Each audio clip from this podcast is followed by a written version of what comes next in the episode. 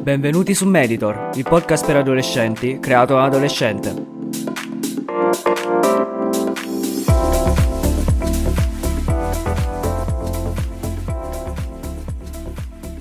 Parlando con amici e conoscenti mi sento spesso dire frasi del tipo Eh ma non ho tempo per leggere, non ho tempo per allenarmi, ho troppe cose da fare e frasi di questo tipo Ecco, la realtà è che non esiste questo concetto di non avere tempo, di non trovare il tempo per ciò che conta davvero. E anzi, la maniera giusta di porre queste frasi sarebbe non voglio trovare il tempo di leggere e non ho intenzione di leggere perché non è la mia priorità leggere. Ecco, priorità è secondo me una parola fondamentale quando si parla di gestione del tempo, perché il tempo, a prescindere da cosa si pensi, dipende solo e soltanto da noi e siamo soltanto noi che decidiamo come gestirlo al meglio. Siamo noi che decidiamo a cosa dare priorità e cosa no. Però quali sono queste cose per cui dovremmo trovare trovare tempo e a cui dobbiamo dare priorità. Secondo me sono tutto ciò che renderà felici noi stessi sia adesso sia nel lungo termine. Riprendendo un concetto che avevo sottolineato già in qualche episodio precedente di Meditor, mi pare in qualche episodio forse legato alla scuola, le persone che dobbiamo rendere felici sono soltanto tre. Sono il noi stessi di adesso, il noi stessi di quando eravamo bambini e il noi stessi di quando saremo vecchi. Basta soltanto rendere felici queste tre persone e dobbiamo in qualsiasi scelta che facciamo, in qualsiasi decisione che prendiamo, in qualsiasi cosa in cui vogliamo dedicarci, a cui vogliamo dedicare il tempo prezioso, è importante tenere a mente appunto questo concetto e tenere a mente che è importante soltanto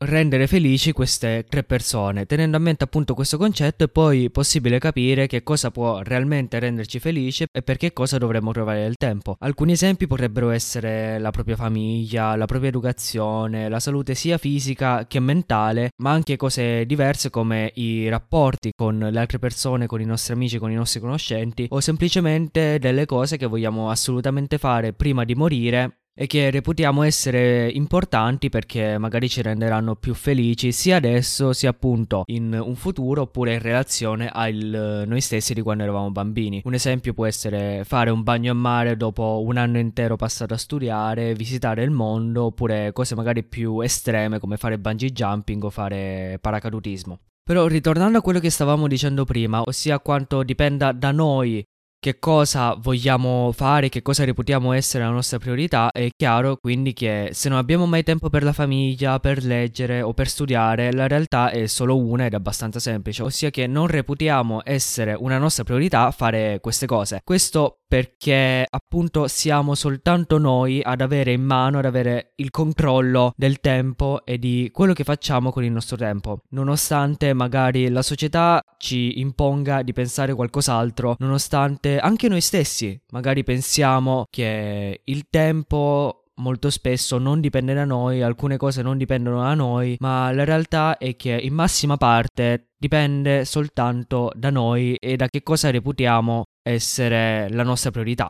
Quando ho realizzato questo concetto fondamentale mi si è aperta totalmente la testa e il modo in cui vedevo la gestione del tempo è cambiata totalmente. A proposito vi faccio un esempio della mia vita prima di realizzare questa cosa. Infatti io passavo gran parte della mia giornata sui social, su Instagram, su TikTok, insomma passavo le mie ore a vedere che cosa stavano facendo gli altri, a vedere dei contenuti frivoli e che non sarebbero importati né al me di adesso né appunto al me di quando ero bambino né al me di quando sarò vecchio. Insomma erano dei contenuti un po' così, un po' semplicemente per passare il tempo quando in realtà quello che volevo fare era altro. Infatti io avrei voluto tantissimo tantissimo allenarmi, uscire, insomma rendere memorabile ogni singola giornata della mia vita in modo da insomma non perdere tempo e non perdere questo tempo prezioso che ho a mia disposizione. Ecco, io facevo questo perché nonostante comunque capissi l'importanza di fare cose più costruttive e che mi avrebbero portato magari in un punto in cui sarei stato più felice con la mia vita e con le cose che facevo ogni giorno, queste non erano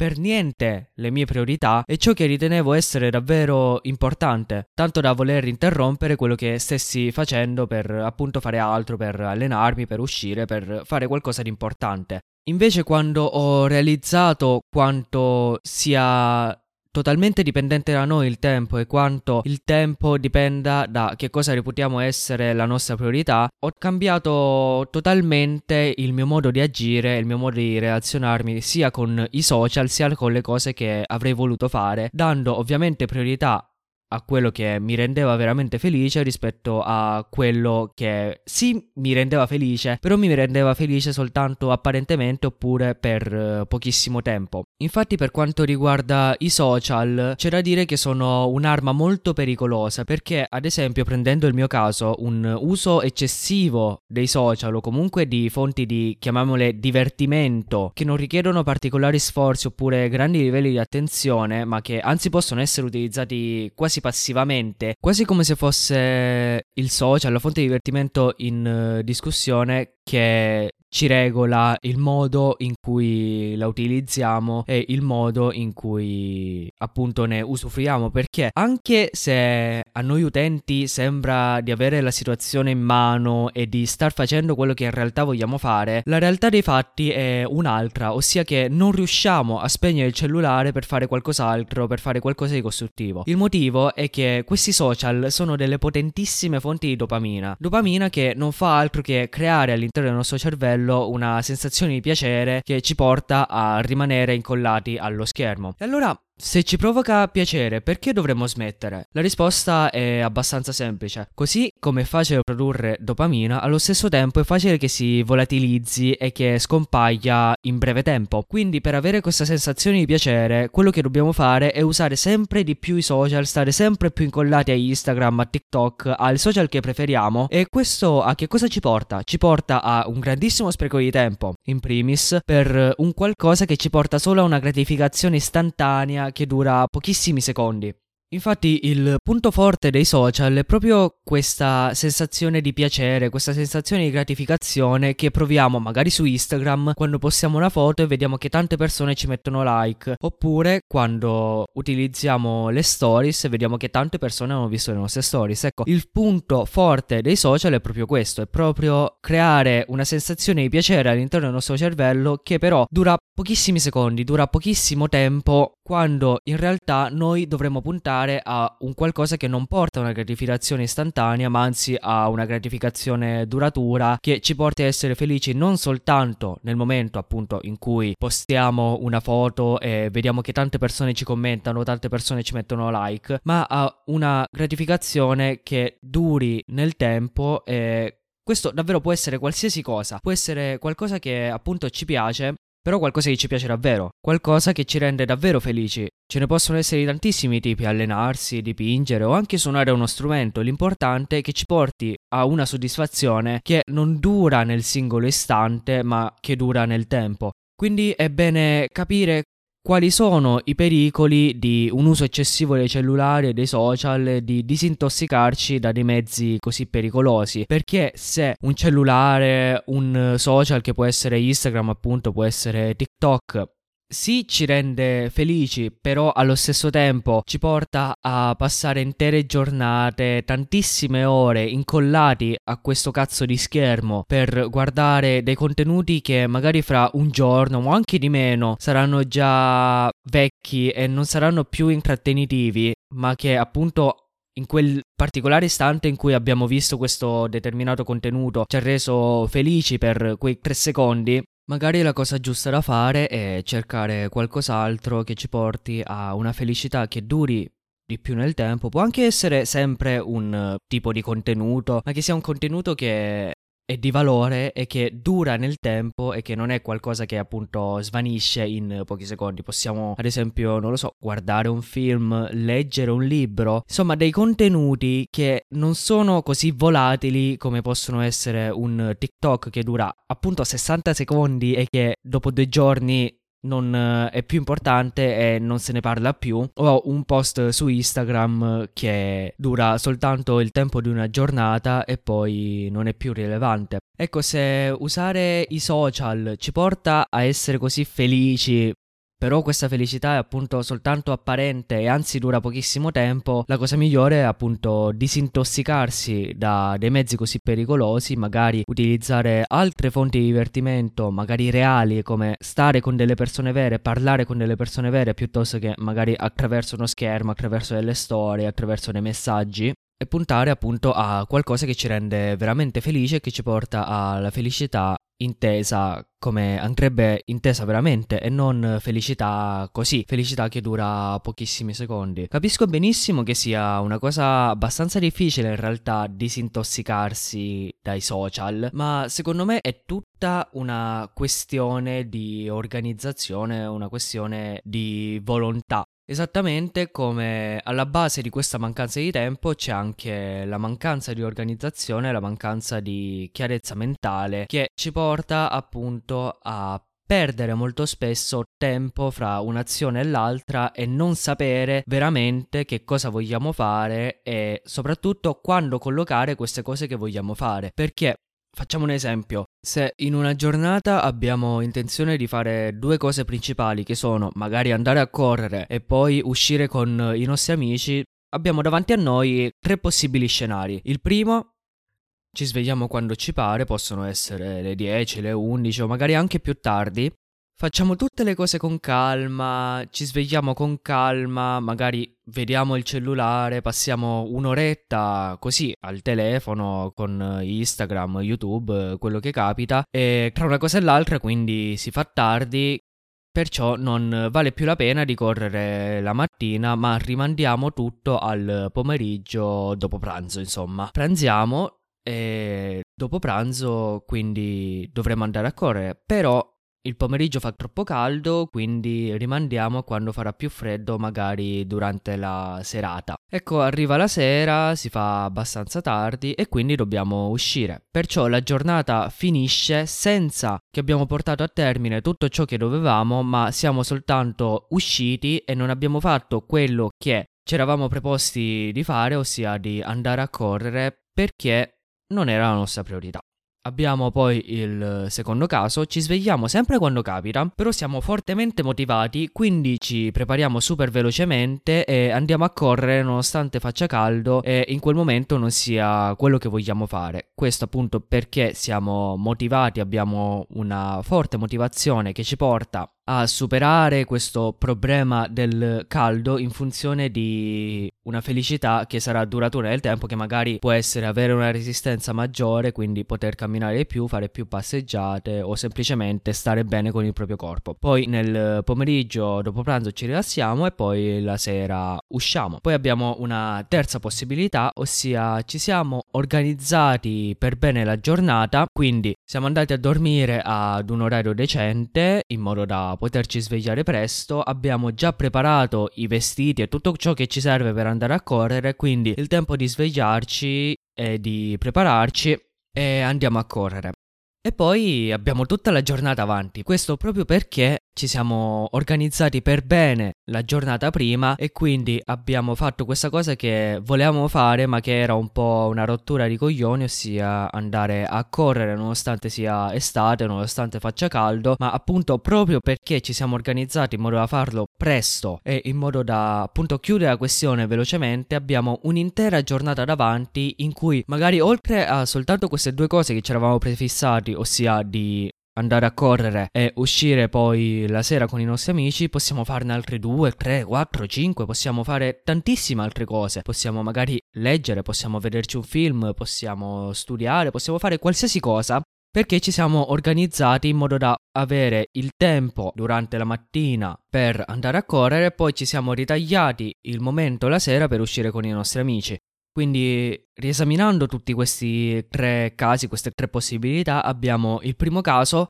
che è quello più probabile, anzi quello che secondo me caratterizza le vite di più persone, ossia una disorganizzazione totale in cui nonostante abbiamo comunque un'idea di quello che vogliamo fare e di quello che per noi conta davvero, non siamo riusciti a trovare il tempo per fare queste cose perché non eravamo organizzati, non avevamo una chiarezza mentale che ci ha portato a organizzare quello che dovevamo fare nel tempo in cui in realtà avremmo dovuto fare questa cosa. Questo ci ha portato a creare una gerarchia di priorità in cui abbiamo posto ovviamente al primo posto ciò che ci porta una felicità più immediata, ossia uscire la sera con i nostri amici rispetto magari ad andare a correre che è un'attività che annoia ed è un'attività che ci fa sudare, insomma è un qualcosa che è scomodo e non è qualcosa che qualcuno vorrebbe fare appena si sveglia, o almeno la maggior parte delle persone. Poi abbiamo il secondo caso in cui siamo fortemente determinati a fare questa cosa che è correre, perciò nonostante ci svegliamo tardi, nonostante non abbiamo una buona organizzazione che ci ha portato a fare le cose per tempo e ad avere tantissimo altro tempo durante la giornata per dedicarci a quello che vogliamo fare, siamo riusciti a fare lo stesso proprio perché avevamo una forte determinazione, eravamo molto motivati a fare questa particolare cosa. Questo trovo che sia uno stato che caratterizza la vita di tutte le persone almeno una volta. Cioè, almeno una volta chiunque, magari nel caso proprio del fitness, chiunque si è sentito fortemente motivato e per questo motivo si è svegliato magari presto o anzi ha fatto come prima cosa subito dopo essersi svegliato un allenamento, magari proprio durante la primavera quando manca poco alla prova costume, quindi si è fortemente motivati a ad avere un bel fisico in occasione dell'arrivo dell'estate. Ecco, con questo esempio si capisce proprio che questo secondo caso è un qualcosa che è molto raro e soprattutto dura per pochissimo tempo, perché sì la motivazione potrà essere una forte arma che ci porta a fare quello che magari siamo poco invogliati a fare. Però la realtà è che la determinazione prima o poi si esaurisce, così come le batterie dopo un po' di tempo non sono più utili. La determinazione è molto simile da questo punto di vista, è molto forte in quanto ci rende molto invogliati a fare una determinata cosa, però allo stesso tempo prima o poi finisce e quando finisce non funzioniamo più e non siamo più in grado di fare quello che ci eravamo prefissati di fare, che può essere appunto allenarsi o andare a correre. E quindi una situazione che funziona, ma funziona soltanto per brevi periodi e che non può essere un modus operandi per fare ciò che conta davvero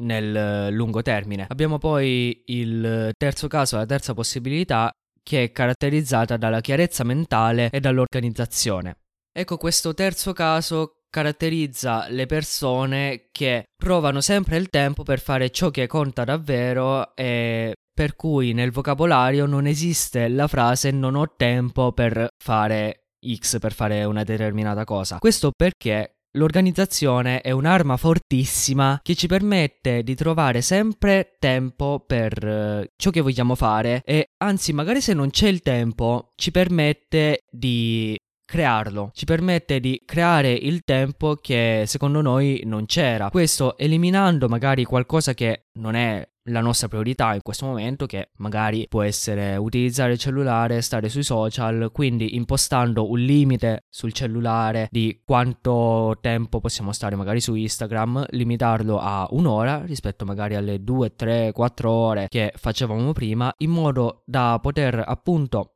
liberare quelle 2-3 ore al giorno che anzi possiamo utilizzare per fare altro, per fare qualcosa che ci rende felici. Caratteristica chiave di queste persone è anche avere sempre una lista di cose da fare in modo da avere una certa chiarezza mentale e non svegliarsi non sapendo che cosa si debba fare in questa giornata e quindi perdendo molto tempo a trovare cose da fare, a organizzarsi anche per fare queste cose proprio perché tutte queste cose sono state già trovate e catalogate appunto in una lista di cose da fare che determina che cosa faremo durante il corso della giornata e quelle che sono appunto le nostre priorità. Inoltre le persone che fanno parte di questa terza categoria, di questa terza possibilità, sono le persone che riescono a fare le cose che vogliono per tantissimo tempo perché appunto non dipendono da una determinazione, da una motivazione che appunto è volatile e dura poco tempo, ma dipendono soltanto da quanto si sanno organizzare e da quanto hanno chiare nella loro testa le loro priorità e ciò a cui danno veramente importanza. Questo ci dimostra quanto se si vuole davvero fare qualcosa è sempre possibile farla. L'importante è organizzarsi per trovare il tempo per fare queste particolari attività, a prescindere da quanto si sia impegnati e da quanto si abbia da fare, perché in un modo o nell'altro è sempre possibile trovare il tempo per fare quello che si vuole. È appunto una questione di organizzazione. Sta tutto nell'organizzazione e anche nelle abitudini. Perché molto spesso ciò che conta davvero diventa anche da un certo punto di vista passivo per noi. Prendo l'esempio dell'attività fisica, di andare a correre oppure di meditare. Se reputiamo che queste sono le cose che per noi contano davvero, che renderanno felici il noi stessi da adesso, di quando eravamo bambini e di quando saremo vecchi, è importante renderle una abitudine e inserirle all'interno della nostra giornata